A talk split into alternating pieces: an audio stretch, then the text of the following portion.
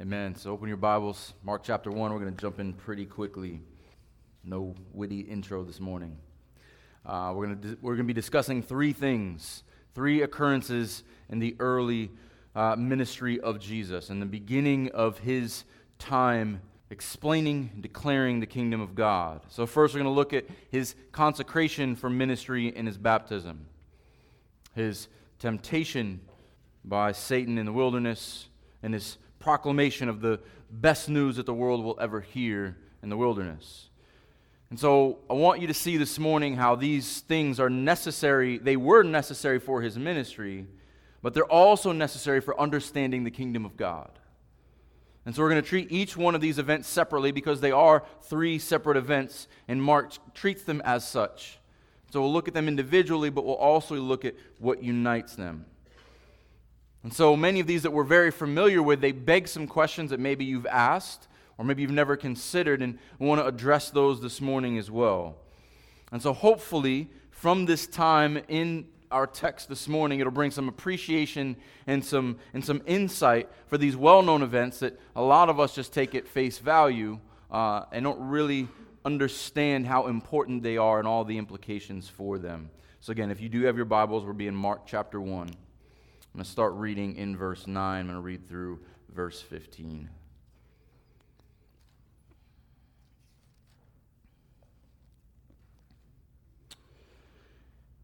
In those days, Jesus came from Nazareth of Galilee and was baptized by John in the Jordan. And when he came up out of the water, immediately he saw the heavens being torn open and the Spirit descending on him like a dove. And a voice came from heaven You are my beloved Son, with you I am well pleased. The Spirit immediately drove him out into the wilderness. And he was in the wilderness 40 days being tempted by Satan. And he was with the wild animals, and the angels were ministering to him. Now, after John was arrested, Jesus came into Galilee, proclaiming the gospel of God, and saying, The time is fulfilled, the kingdom of God is at hand. Repent and believe in the gospel. Let's pray.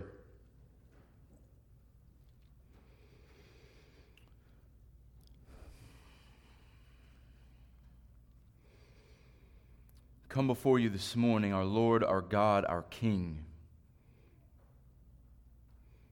You are God like no other. Truly, there is no other. You alone are God. You are God Father. Perfect plan throughout all of creation, before creation. Perfectly orchestrated and executed. You are God the Son, fulfillment of all the prophets, all of the law, all of the writings, the full redemption of new humanity, the perfect sacrifice for sin. King of kings, the Lord of lords, the Prince of peace. You are God, Spirit. The very power of creation, the agent of our transformation, the agent of our sanctification, the agent of our understanding. So, Lord, we come before you this morning that the Father's plan may be declared and understood, that the Son's work may be declared and praised, that the Spirit's power may be de- declared and effective in us this morning, that you receive all the praise and all the glory, and that you would use the words of your humble servant to encourage your servants, that we would proclaim your kingdom and your power and your glory to every tongue, tribe, and nation. In Jesus' name we pray. Amen. So, first, we're going to look at Jesus' baptism, the inaugural event of Jesus' ministry. We think of inauguration, we think of the beginning, something public that declares something is happening here. It is official, and everyone needs to know. And so, this is a very public event. And it's important for us to understand this is not for Jesus' benefit. This is nothing new to Jesus in this event. This is for John's benefit, so he can see the fulfillment of his ministry, but for all of the witnesses This is meant to be public. This is meant to be symbolic, and we're going to draw on those, those symbols. So, picking up in verse 9. In those days, Jesus came from Nazareth of Galilee and was baptized by John in the Jordan. So, as we saw on the map a couple weeks ago, Jerusalem, capital city of Judea, is in the south, Galilee is in the north, just outside of the Sea of Galilee. Jesus is from the sticks. He's not from a big city, he's not from any, uh, any royal place, and so everyone doubts that his ministry is legitimate. So we're going to get into that more next week of where he is and where he's ministering. But he comes from this small town and he goes out to the Jordan. John tells us in his gospel that it's Bethany. It's a city on the, on the uh, outskirts of the Jordan. So Jesus goes from a small town into a wilderness, right at the edge of the wilderness where John is preaching and where John is baptizing. And so, just to recap, last week we talked about John's baptism. And the nature of John's baptism and the baptism that we have is different. John, as an Old Testament prophet, meaning he prophesied and he uh, worked before the completion of Jesus' works, is promoting and preparing the way for the Lord. And in that preparation, he is reminding a sinful people that they need to be purified before a holy God, that their sins need to be forgiven, they need to cleanse themselves of unrighteousness and repent that they would turn from the wicked deeds that had marked Israel for centuries and turn toward God in righteousness. This is John's ministry. This is John's baptism. And Jesus seeks him out. In those days, Jesus came from Nazareth and was baptized by John. The other gospel writers tell us that he went to be baptized by John.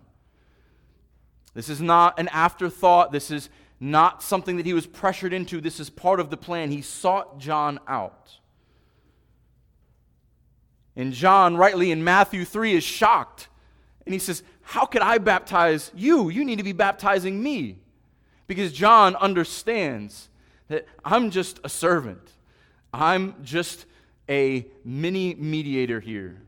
But you are the Lamb of God who's going to take away the sins of the world. How can I baptize you? But Jesus' response is profound. He says, Let it be so, for it is fitting to fulfill all righteousness. Now, those words are going to be helpful for us this morning.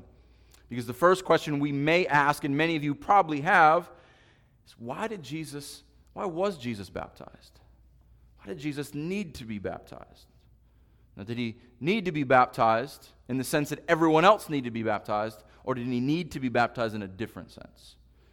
Um, so I came up with four reasons. There's, there's probably more.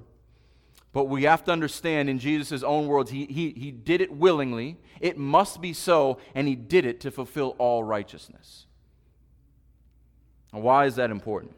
The first thing we need to understand culturally, if you have read your Old Testament, it is commonplace for servants, for kings, for priests to be consecrated. Consecration is a setting apart, it is an anointing, it is a cleansing for a specific divine mission. And so there is a consecration that happens before you can, or you are sent out to do what God has called you to do. And so Jesus is stepping into that tradition. But also, being the Messiah, he is truly man. He is man in every sense of the word. And so, he must fulfill what is required of a man. He must fulfill all the expectations of righteousness. He must fulfill all of the law, all of the prophets. And one of those expectations is confirming the, the, the, prophets of God. And we touched on this last week when Jesus is debating with the Pharisees and they are challenging him, and he asked them, Where is John's baptism? Is it from man or from God? They wouldn't answer, but Jesus' answer is clear. John was sent from God. John is a prophet of the Lord. And so, if he is, Jesus will be obedient to those who are sent in the name of the Lord. And he humbles himself under John's ministry and to fulfill John's ministry, to prepare the way for the Lord. And in the cleansing baptismal ministry of John, so we've got the first three commonplace for kings, priests, second one being truly human, and third, confirming the ministry of John, and fourth, in John's baptism, as the suffering servant, he must identify with the sins of those he came to save. He must recognize, and he, excuse me, the people must recognize through his action, he declares that there does need to be forgiveness of sins. That there does need to be a cleansing, there does need to be a repentance. Because all of the people who went out there could not forgive themselves, and many of them went on to shout, Crucify him. He must do it on their behalf. He must, in every way, stand in the place of sinners. And here, as he does, all the way to the cross and still does as our high priest, he steps in as their representative. Everything that is required of them, he will do and fulfill on their behalf. And if you are in Christ, he does it on your behalf. This is why Jesus must be baptized, because all of Scripture's fulfillment, it finds its place and its content in him. Now, so let's look at the details and then look at the application for us. A couple details as we go through this. Verse 10 And when he came up out of the water, continues the immersive picture of Jesus' baptism. Jesus' consecration is a covering, it is a complete preparation, it is not lacking anything. He is completely washed, completely covered, he is completely consecrated. And he comes up out of the heaven and the heavens, or excuse me, out of the water, and then something amazing happens. The heavens, the very sky is torn apart. Now, this language is violent and it is dramatic. The same word is used uh, of the temple veil in chapter 15. Jesus is on the cross. The temple veil from top to bottom is torn in half to declare the work of heaven interceding and coming into time and space. Here, heaven itself is torn apart. It shows the kingdom of God's dramatic entrance into the kingdom of earth. Heaven opened up. God tears into time and space to declare and make his work known. You want to know the origin of this? Is it from man or is it from heaven? so you don't confuse this one, I'm going to rip the sky in half. And then the confirmation comes. The Spirit descends like a dove. Let's deal with the Spirit descending first. Uh, one, we do not know if this is literally a dove. We're going to get into the dove in a moment. Um, but we do know what it symbolizes. First of all, there was murmurings around Israel during this time. Has the Spirit of God left Israel? This is a legitimate question because there had been no prophetic word for 400 years. The, the Israelites were in captivity to Rome. And they were, they were limited in many ways. They, they had no king anymore, they had no identity. They only had what Rome would give them. Has the Spirit of God left Israel? This was to confirm that the Spirit of God had not left Israel, but the Spirit of God came specifically for this time and for this reason. And because of this, this, this fear and this uncertainty that went on within Israel, this is the reason why they were so intent on finding out who John the Baptist and who Jesus were. Who are you? Are you Elijah? Are you one of the prophets? Are you the Messiah? Because there had been such a drought, a spiritual drought in Israel, that everyone knew something must change. This was the sign that something new was coming. And the Spirit descends on him. The other gospel writers tell us, not just descend, but he remained, as, as John tells us. And he was full of the Holy Spirit when he went into the wilderness, as Matthew tells us. This is not just a one time event, this is an indwelling, a union on earth of God the Son and God the Spirit. More on that in just a moment. So, why a dove? So, in the Bible, the dove represents a lot of things. One, it's a white bird, so it's pure, spotless. It's also the most common term that Solomon uses for his beloved, my dove. It's a term of beauty and endearment and love and intimacy. It also speaks of uh, perfection, speaks of freedom. Doves are known for being lifelong mates, they are faithful. A dove represents all of these things, but there's also the image of peace and restoration. If you remember, when Noah was on the ark, Sent out the raven. The raven found nothing. The black raven found nothing but the white dove. Eventually brought back a sign of peace and restoration and life in the olive branch. All of these images come to mind. And so, whether this was a literal dove or a spirit descended like a dove, it was to bring these images to mind, but also brings us all the way back to the beginning. Anyone remember what happens in Genesis chapter 1, verse 2? In the beginning, God created the heavens and the earth. And then what? The Spirit, thank you, Cherie, was hovering over the waters. The Spirit was there, confirming creation, hovering, protecting, gliding like a dove over creation. The Spirit is here, confirming new creation. That in Jesus Christ, something new is happening. And when God creates, He does not create in division of Himself. God the Father plans, God the Son accomplishes, and God the Spirit, His power confirms and, and brings it to pass. So, this is what is going on here. There's a lot of symbolism. So, we don't get lost on whether it's a literal dove or not, but what that dove represents peace and purity, faithfulness and liberty, and new creation in the one on whom it descends. He is the firstborn of new creation and will set the tone for new creation. And so all of this symbolism marks Jesus' ministry. All of these things are to be represented in him because this is who he is. But there's also a necessity here. This sets the tone that God does nothing apart from the power of his Spirit. God's Spirit indwelt in Jesus. God, again, does not separate himself from himself. So there's a necessity here that the Spirit empowers, the Spirit teaches, the Spirit guides, the Spirit, can, the Spirit preserves. And this is fitting that Jesus, everything he would do, he would do fully in the Spirit of God.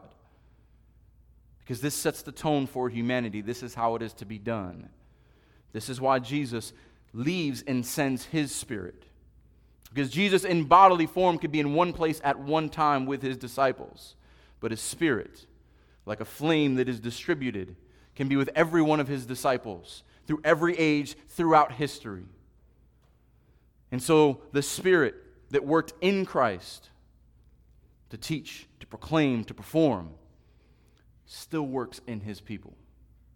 Let's not get this confused with those who falsely teach that if Jesus had the Spirit, he can do miracles, i.e., you have the Spirit, you can do all the same miracles. Don't hear me saying that because nothing you can do, nothing you do is done apart from Him. You are not Jesus, but you have been given His Spirit so that anything you do is accomplished in the power of God. And nothing you do, as in being in Christ, is done apart from His Spirit. So, this is a beautiful encouragement to the believer. And also, what we see is we see a, a, a Trinitarian working in this thing. The heavens are opening up, the Spirit comes down, and now we're going to see the Father speaking because we know who the voice is. Verse 11 And a voice came down from heaven You are my beloved Son, with you I am well pleased. This is the same language as the transfiguration. This is my beloved Son, listen to him. When heaven speaks and Jesus is present there, there's confirmation and there's encouragement. And what is happening here is that the King of heaven has sent his Son to bring his kingdom down to earth. And then a there's a confirmation that the things of heaven and the things of earth are coming together in one person, my Son. This is meant to encourage believers. This is meant to leave you in awe and wonderment, but terrify the enemies of God. This should bring to mind the imagery and the language of Psalm 2. If you have your Bibles, turn to Psalm 2. This Psalm 2 is speaking of the King of Israel in a direct sense, but in a prophetic sense, speaking about the true King of Israel, the true Son of God. Listen to the language because Jesus is not coming into a world that is welcoming him. Jesus is not coming into a world that's happy to see him. Jesus is not coming as a friend to the world, but in the midst of his enemies. But look at the promise for the kingdom of God and the people of God in Psalm 2. Look at all the all of the parallels that we're going to be dealing with this morning. Why do the nations rage? Psalm 2, verse 1. And the peoples plot in vain. The kings of earth set themselves, and the rulers take counsel together against the Lord and against his anointed Messiah here, saying, Let us burst their bonds apart and cast away their cords from us. Basically, let us be our own kings and our own gods. But he who sits in heaven laughs, and the Lord holds them in derision, that he will speak to them in his wrath and terrify them in his fury, saying, As for me, I have set my king on Zion, my holy hill. I will tell of the decree, and the Lord said to me, You are my son, today I have begotten you. Ask of me, and I will make the nations your heritage, and to the ends of the earth your possession. You shall break them with a rod of iron and dash them in pieces like a potter's vessel. Now, therefore, O kings, be wise. Be warned, O rulers of the earth. Serve the Lord with fear and rejoice with trembling. Kiss the Son, lest he be angry and you perish in his way, for his wrath is quickly kindled. Blessed are all those who take refuge in him. This is what the baptism of Jesus declares. God is drawing a line in the sand. The kingdom of this world will no longer prevail. The kingdom of this world has no hope. My king, who I set up, who I consecrate, who I set apart for my purposes. Kiss him, bow before him, rejoice in him, take refuge in him. Otherwise, you will be destroyed because his kingdom alone will stand.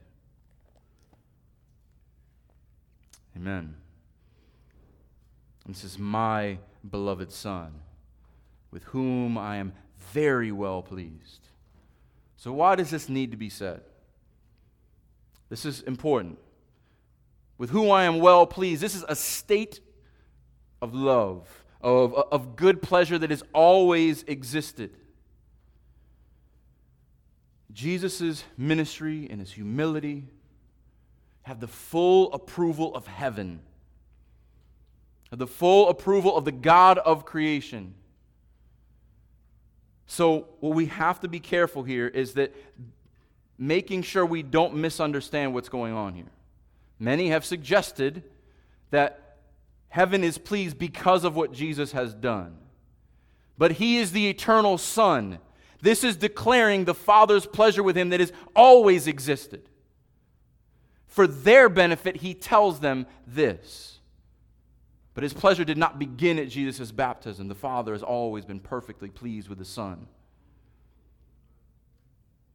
And there's a few lessons in Jesus' baptism. One, as we've seen so far, it proves his humanity. As a man, he does everything that is, is required of the righteous of Israel. He is not exempt from anything that is expected of any man. If he was, he could not perfectly represent man. He must stand in their place and do everything that they were supposed to do, yet do it to the letter. Every dot, jot, and tittle. Secondly, this proves his deity because we see the confirmation. As we talked about last week, he will baptize with the Holy Spirit. Only God can bestow God. So we have God the Father ripping open heaven, sending God the, God the Spirit on God the Son in perfect unity. I am one. I am. And my ministry is declared before you. And in complete unity, God Himself confirms God the Son on earth. This is important. Because number three, this declares the Trinity, and this is a great defense, our best defense, one of many, against modalism. If you don't know what modalism is, it's an ancient heresy that basically says God has different modes. He's the Father when he's in heaven, he's Jesus when he's on earth, and he's the Spirit when stuff's happening over here. Then you get a schizophrenic God who doesn't know who he is, and we don't know who he is. This is the position of Jehovah's Witnesses, Oneness Pentecostals, Seventh day Adventists, and many other cults in small sects. We must understand that at the same time, the Father is speaking, the Spirit is descending, and the Son is being baptized. Our God is one and yet three at the same time. And we're not meant to understand it because He is God and we are not. And this is the temptation for people to try to make God fit into their little pea brains. Well, I can't understand one God who is, who is three persons, so I will make a God into my own image. Your God is not God if it is not the God of the Bible. And so when you speak to your friends who hold to this, take them here. Who is speaking? Who is being baptized? Who is descending? All God in complete unity and agreement. The fourth thing we learn from Jesus' baptism this is meant to be an encouragement to us. I want you to think about this for a moment. Let me explain. We know the good news of the gospel. One of the things we talk about often here is union with Christ. Let's think about this for a moment. Christ's death and resurrection, his propitiation, his substitutionary atonement on our behalf, meaning he took what was meant for us, took our sin, gave us His righteousness, unites us to Him. We die with Him in sin. We rise again to new life with Him. We are united to Him because He has done it. We are His. No one can snatch us out of, our, out of His hand. No one can separate us from our love, from His love. But then when we read these words, this is my beloved Son, with whom I am well pleased, we realize, and we should, if you don't, I want you to hear this that if you are in Christ, the pleasure that the Father has with the Son is now yours if you are united to Him. It is not your good works or your own righteousness that gives God pleasure. It is Christ's blood who covers you. And if it does, God could never be no more pleased with you now than he was when Christ was on the cross. There is nothing more encouraging for the believer. I am united to Christ, and the Father is pleased with the Son. And the Spirit has sealed me so I know it to be true. I am His, and He is mine. Our God, His people, united because of the Son. What a great encouragement. Have you ever thought about that? Have you ever read this and realized if I'm in Christ and I'm united to Christ, Christ is united to the Father, the Father's pleased with Christ, then the Father is pleased with me in Christ. That is a, is a, is a revelation for rejoicing, not for arrogance. There is nothing that should make us prideful in this. But what an amazing revelation for us. That it would be revealed to us that the Father's pleasure in the Son, when He unites Himself to you, is now your, the Father's pleasure in you. I want you to be encouraged in that because it is so easy to be discouraged. There are so many things that in our flesh and in our minds that bring doubt and that bring fear, and we must remember whose we are. Amen? So I want to share something with you. Uh, in my study this week, I came across this. This was fantastic. So I don't know if you've ever read any of the pseudepigrapha pseudepigrapha, false writings. Basically, they sound like Scripture, but they're not really Scripture. So within them are the writings of the 12 patriarchs. Not really the writings of the 12 patriarchs, but it's, it's, it's, it's beautifully written. So it's written by first century Jews, so early Christians who are Jews, and they're writing from the perspective of the 12 patriarchs, the sons of Israel, the sons of Jacob. Each one of them gives a challenge to their people. So it reads like the uh, warnings we get in Deuteronomy, the, the, the prophetic looking forward that we get in, in the prophets, and they use Old Testament language, but they all point to Christ. And so, one of them, Judah, who is the, the, the seat of the throne, the seat of the kingdom of God, references Jesus' baptism. And this is how the writer of the Testaments of Judah, and just so you know, this is not scripture, but this was used throughout the early church to encourage the church. This was a good teaching tool and still is for the church. Because this is how early Jews who believed in Christ saw the fulfillment. It'll be up on the screen.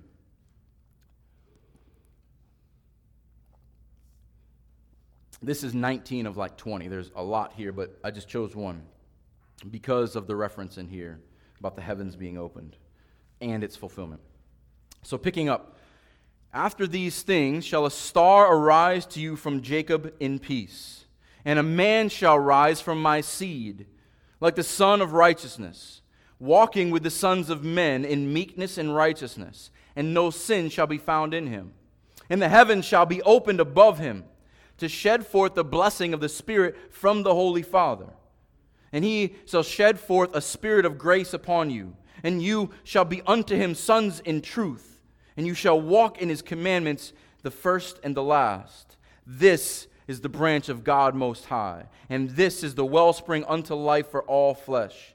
Then shall the, the scepter of my kingdom shine forth, and from your root shall arise a stem and in it shall arise a rod of righteousness to the Gentiles, to judge and to save all that call upon the Lord. I love getting a picture into the early church and how they saw the fulfillment of, of Scripture and how the Jews evangelized to the Jews using their Old Testament scriptures and the fulfillment that's in Christ. And we can still proclaim and declare the same things 2,000 years later. All right, our second thing, Jesus' temptation, and I will not spend as much time on them as I did the baptism. The baptism is what's, what's central here.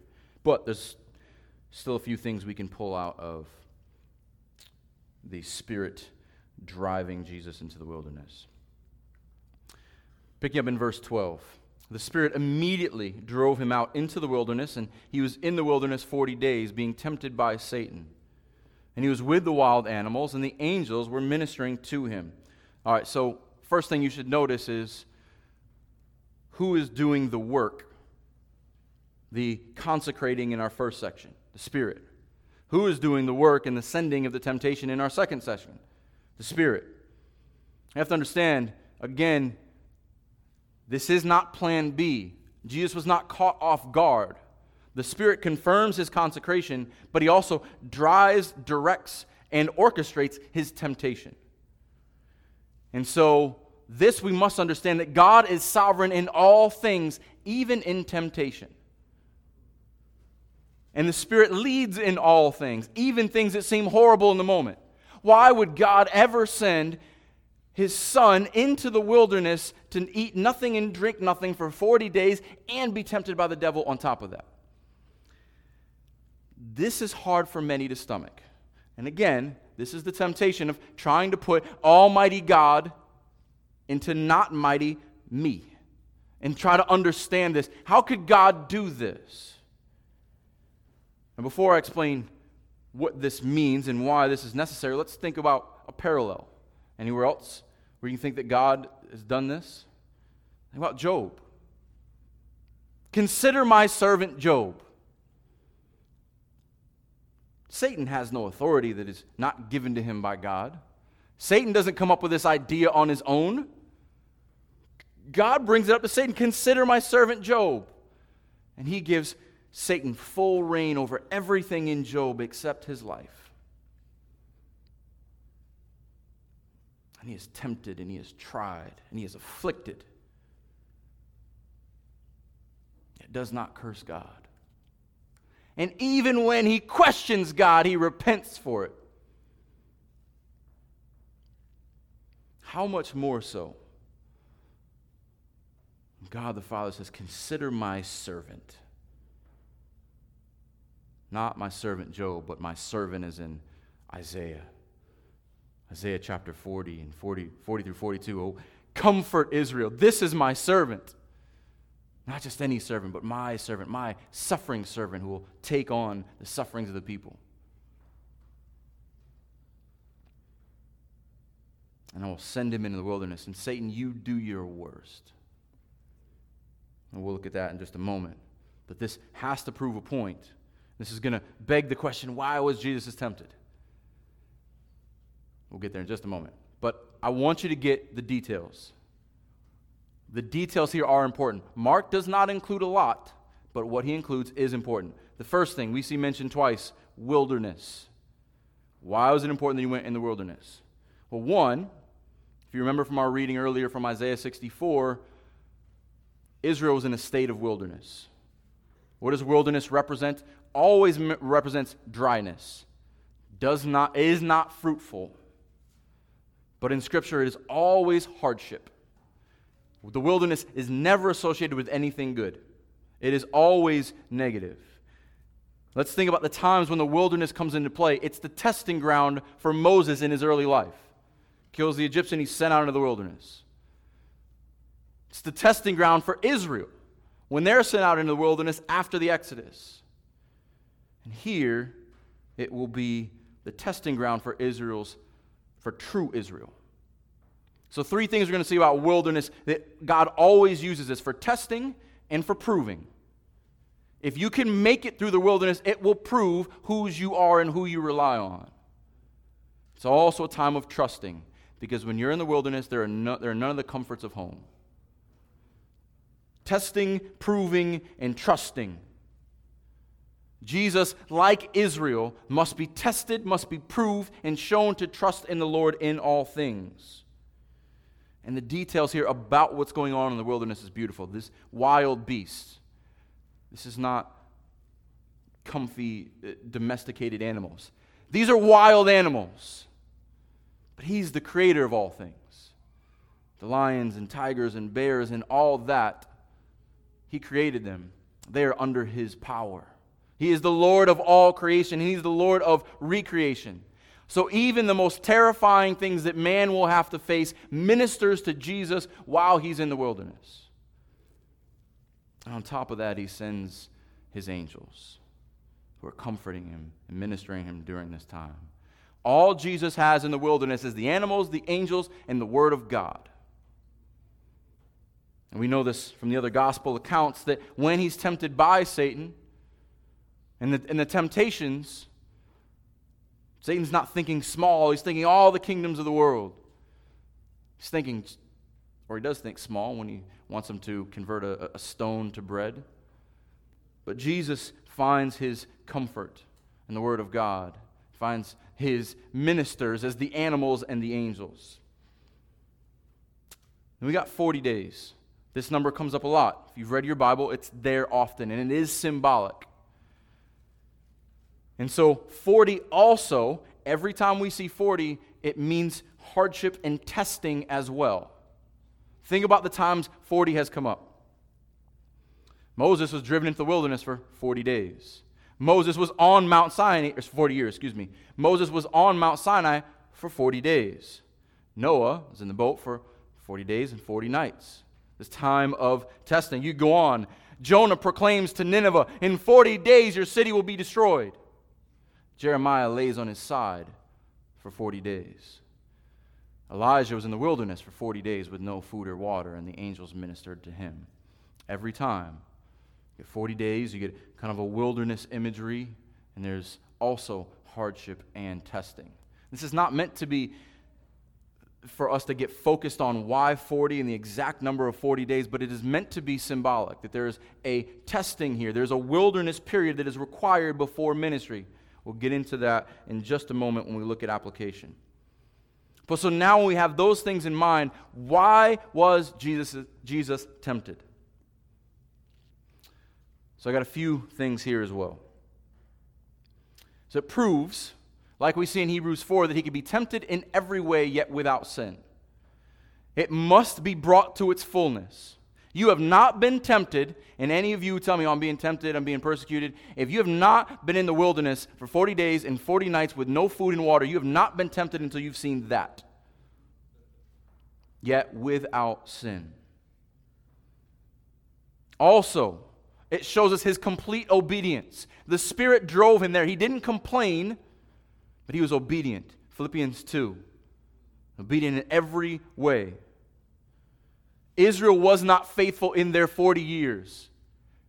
True Israel goes into the wilderness for 40 days and must prove to be faithful so that he can represent Israel and be their new head.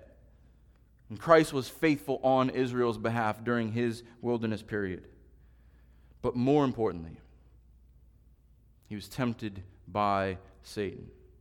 And this goes to show that God's opposition holds no power over him that he would not triumph in his temptation. Romans 16 tells us that God will crush Satan under your feet, meaning the church. So, the same God who unites us to Christ in baptism also unites us to his power to overcome and resist Satan.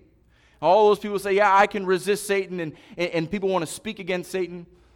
You are foolish if you think you can, if you are not perfectly God and man. But because he did, we can stand in his work again that Satan has no power over him. The accuser of mankind, the adversary of God, cannot stop the plan of God or the kingdom of God from accomplishing its purposes. Jesus proves that. Anything Satan throws at me no food, no water. I will make the lions be my nurses. It's amazing. We're going to see later in chapter 1 that him casting out demons is further confirmation of that. That the wicked realm of Satan has no power over him, and that he does with it what he pleases. But as a humble servant, he endures all things so that he can become our representative. And so, this should be an encouragement for us as well that he supplies similar comfort Think about this that the God of all creation can use his creation to minister to you. He can make the wild beasts come to your aid like Daniel. He has all things under his authority and he uses it to minister to his own. You must hear this. He never promises deliverance right away. Never promises that this will be short. 40 days is a long time. But he does promise that he will never leave you or never forsake you, and he will minister to you in the wilderness period. And we can find the same comfort as Jesus did.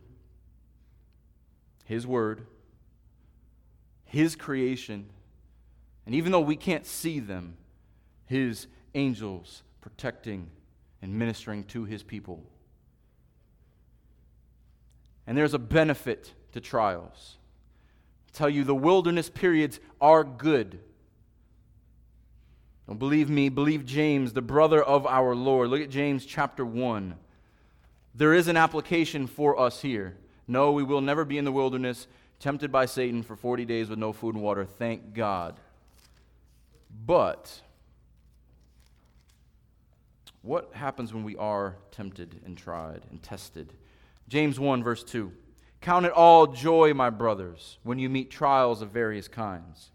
Joy? Only a Christian can say that. No other religion, no one else in the world can say, I will be joyful in my trials. For you know that the testing of your faith produces steadfastness. And let steadfastness have its full effect, that you may be perfect and complete, lacking in nothing. Testing and trials are for our perfection, are for our completeness.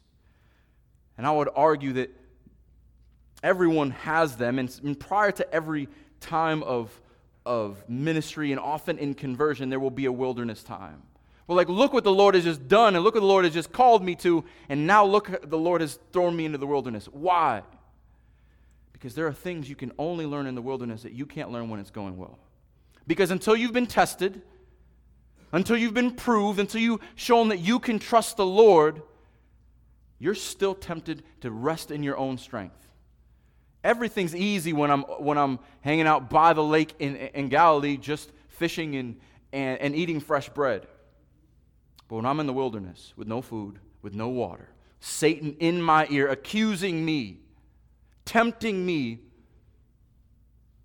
yet I trust in the Lord, there is a refinement that happens. There's a perfection that works in the work of the believer in the wilderness. And it can only happen in the wilderness because it takes away all of our distractions, all of our crutches, all of our safeguards, and puts us bare naked before the Lord.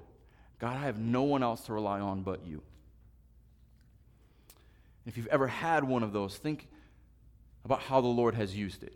Because you can be stubborn in it. Like, Lord, this is terrible. I want to be out of here as soon as possible. Lord, get me out of here, get me out of here, get me out of here. How many of your prayers have sounded like that? Get me out of here, get me out of here, get me out of here. When they should be more like, Lord, sustain me. As long as you need me to, I will stay here so that I will learn what you want me to learn. Sure, you reminded me this week of coming here was a bit like a wilderness period for me. You know, coming out of being a DJ and the lights and flashes of the nightclub and all that, coming from a church that was highly produced and felt like a nightclub sometimes. It was re- everything was really well done and perfectly presented. And then coming to a humble church that had very little going for it, almost nothing. And it felt like wilderness, like, Lord, we're depending on you. We don't have any plan nothing we can do apart from we're going to be faithful to your word and care for your, your people. You know, and as Claire remarked to me yesterday, like it's amazing what the Lord has done in the last four years.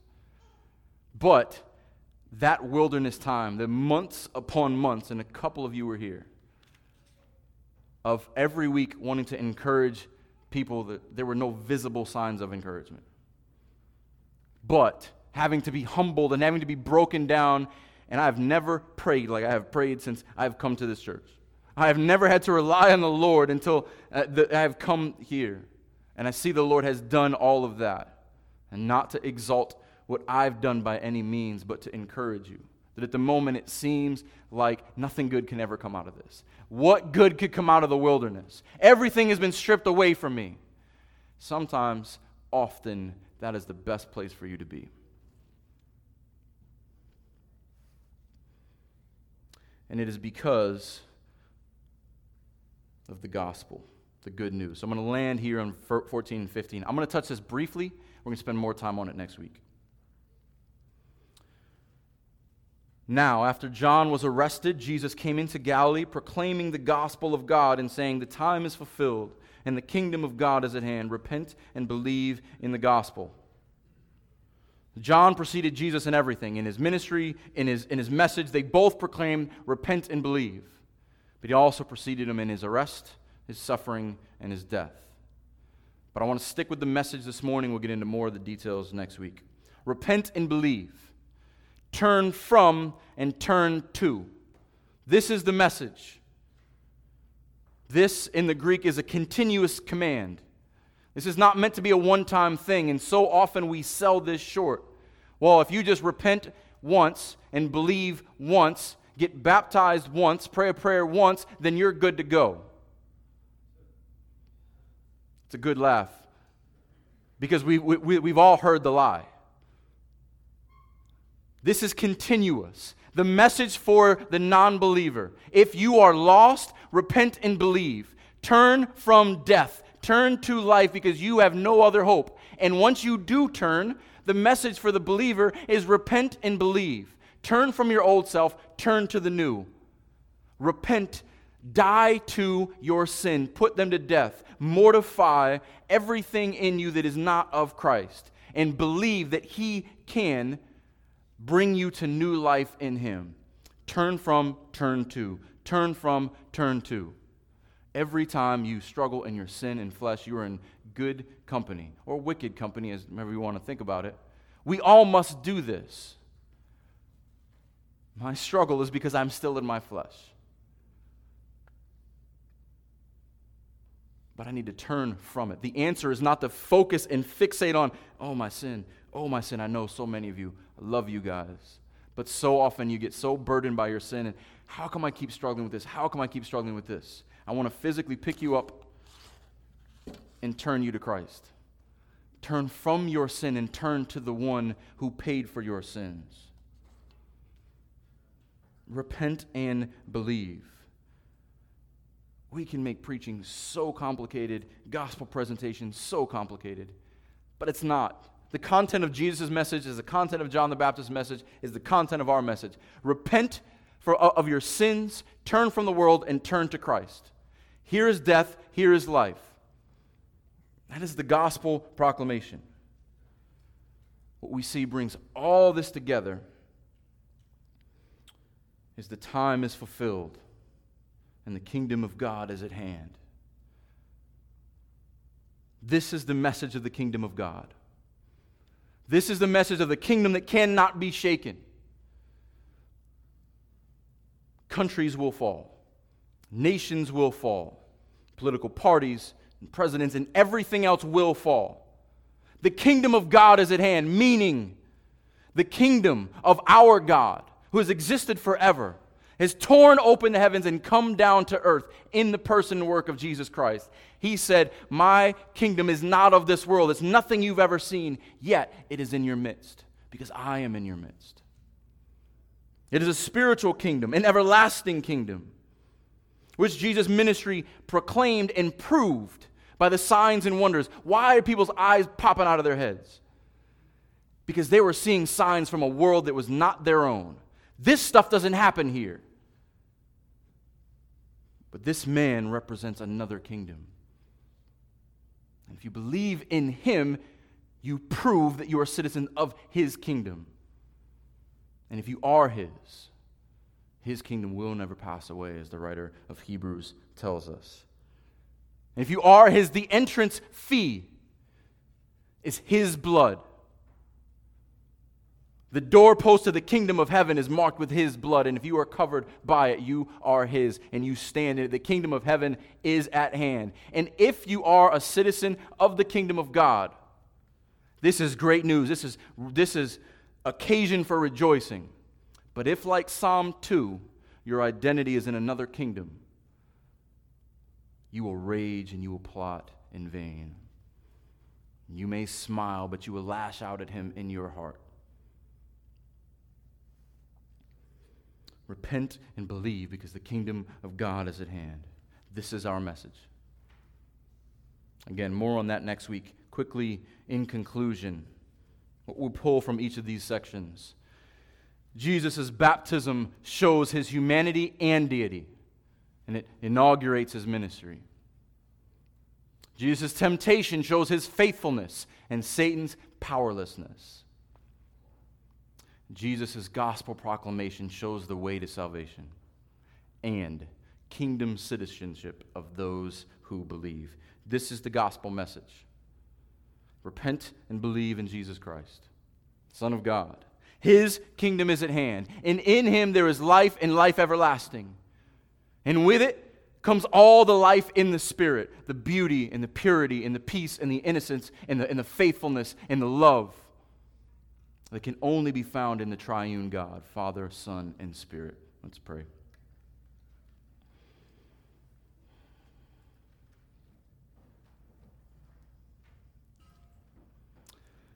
Lord, we praise you. We praise you. We praise you. What else can we say? The God who creates and redeems and sustains, knows us by name, and knows the hairs on our head. The God who loves us as Father, laid down his life as brother, strengthens us as helper, is one. This is good news. This is a kingdom like no other. Let the words on our lips and the meditations of our heart be repent and believe Jesus Christ, the Son of God, citizens of his kingdom. If you do not know Christ this morning, my prayer for you is repent and believe. Turn to everything that you are clinging to that is death and turn to life.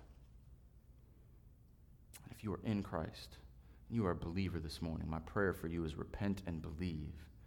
Turn from everything that you are clinging to that is death, that you know to be death, that you know to be lifeless,